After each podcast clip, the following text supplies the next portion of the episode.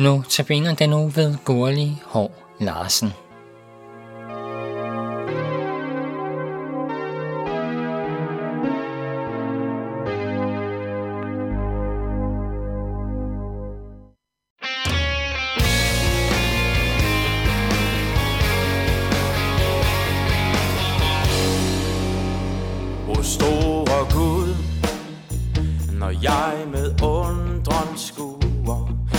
Naturens rigdom, herlighed og pragt.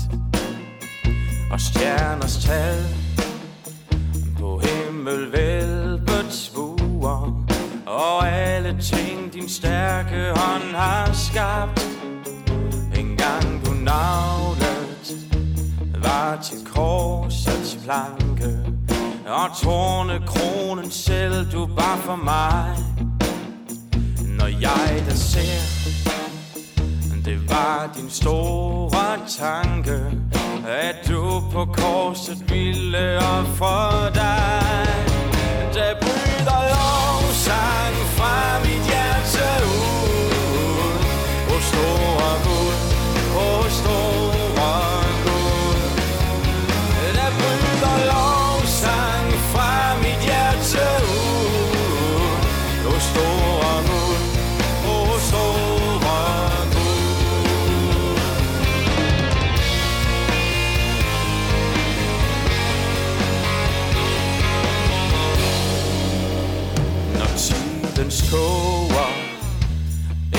Sang er forsvundet. Og jeg skal se, hvem her jeg troede på. Når jeg ser frelsen, du for mig har vundet Skal jeg med skaren rundt om tronen stå. Der bryder lovsang fra mit hjerte ud.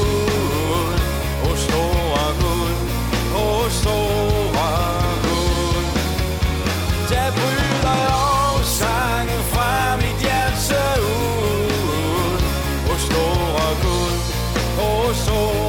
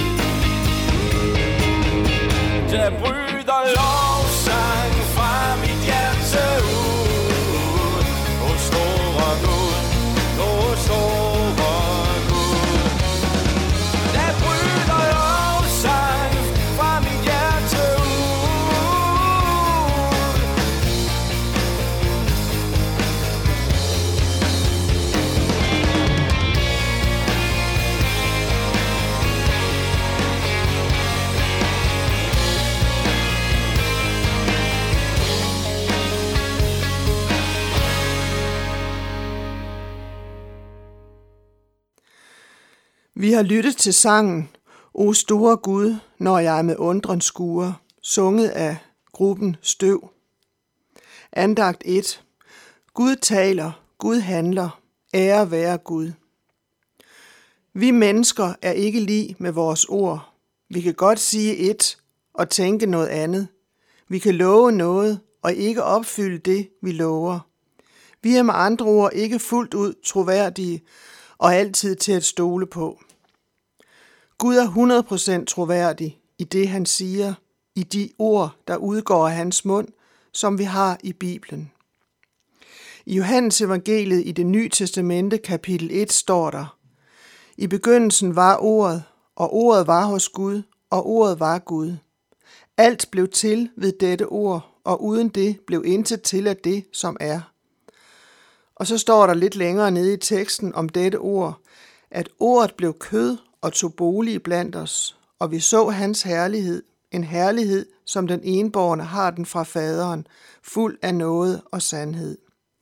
Altså er ordet Gud selv steget herned på jorden og blevet levende gjort i Jesus Kristus, som er sandt menneske og sand Gud, født julenat i en stald i Bethlehem af en ung kvinde, Jomfru Maria, som var forlovet med tømreren Josef fra Nazareth. Alt er blevet skabt, og alt er blevet til ved ordet, skabt af og ved Gud og ved hans søn Jesus Kristus samt Helligånden. Der står på Bibelens første blad, at Guds ånd svævede over vandene, altså er den treenige Gud i aktion, Gud Fader, Gud Søn, Gud Helligånd, skaber jorden, universet ved ordet. Gud sagde, og det skete. Og Gud så, det var så godt. Om skabelsen af mennesket står der, Gud sagde, lad os, altså igen den treenige Gud, der taler, skabe mennesket i vort billede, så de ligner os. Og Gud skabte mennesket, som mand og kvinde skabte han dem. Den treenige Gud skabte det uendelige, mægtige univers, verdens og himmelrummet, sol, måne og stjernerne og planeterne, jorden med alle landområder, have, naturen, dyrene, og som kronen på værket skabte Gud mennesket, manden og kvinden, i Guds eget billede. Vi mennesker er skabt som mennesker, ikke højt udviklede dyr. Gud skabte mennesket i sit billede som noget ganske unikt.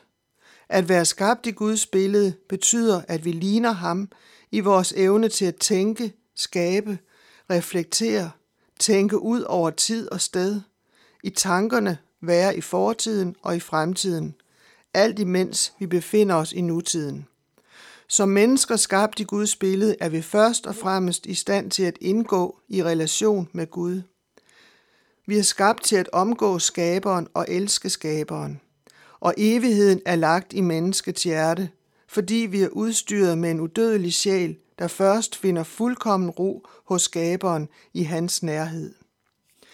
Denne unikke relation mellem skaberen og de første mennesker, som var sat til at herske over og forvalte alt det skabte på bedste vis, blev brudt, da Eva og Adam lod sig friste af slangen og spiste af det træ, Gud havde forbudt dem at spise af.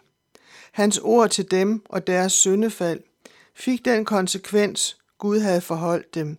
De måtte forlade Edens have, paradisets have, fordi de havde syndet og relationen til Gud blev brudt.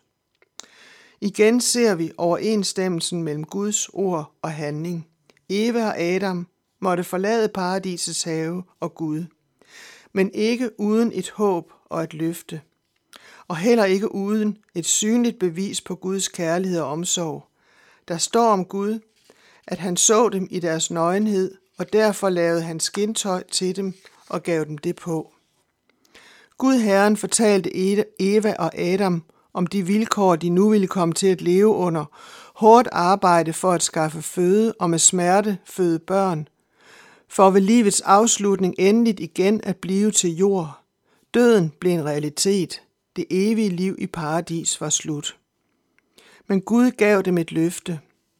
Slangen blev forbandet. Slangen fik at vide, at en dag skulle den knuses til intet gøres for altid. Løftet tilsagde, der vil blive et fjendskab mellem kvinden og slangen, mellem hendes afkom og slangens afkom. Og kvindens afkom skal knuse slangens hoved, men ikke uden smerte, da kvindens afkom vil blive bidt i hælen. Hvad betyder mon dette løft? Dette løfte. Jo, det er Guds løfte til verden og en forudsigelse af Jesu fødsel. Jesus er kvindens afkom, Marias søn, den lille som senere skulle lide og dø på korset for at bære hele verdens synd og knuse slangen. Satan og alt det onde er stadig i spil på vores jord, men det er en begrænset periode, for Jesus har sejret over alt det onde og gjort det muligt for et hvert eneste menneske, der tager imod Jesus og hans frelse, at få den fuldkommende relation genoprettet til Gud som fader og få del i det evige liv. Vi skal nu lytte til sangen Stor er din trofasthed, Herre og Fader, sunget af Royal Music.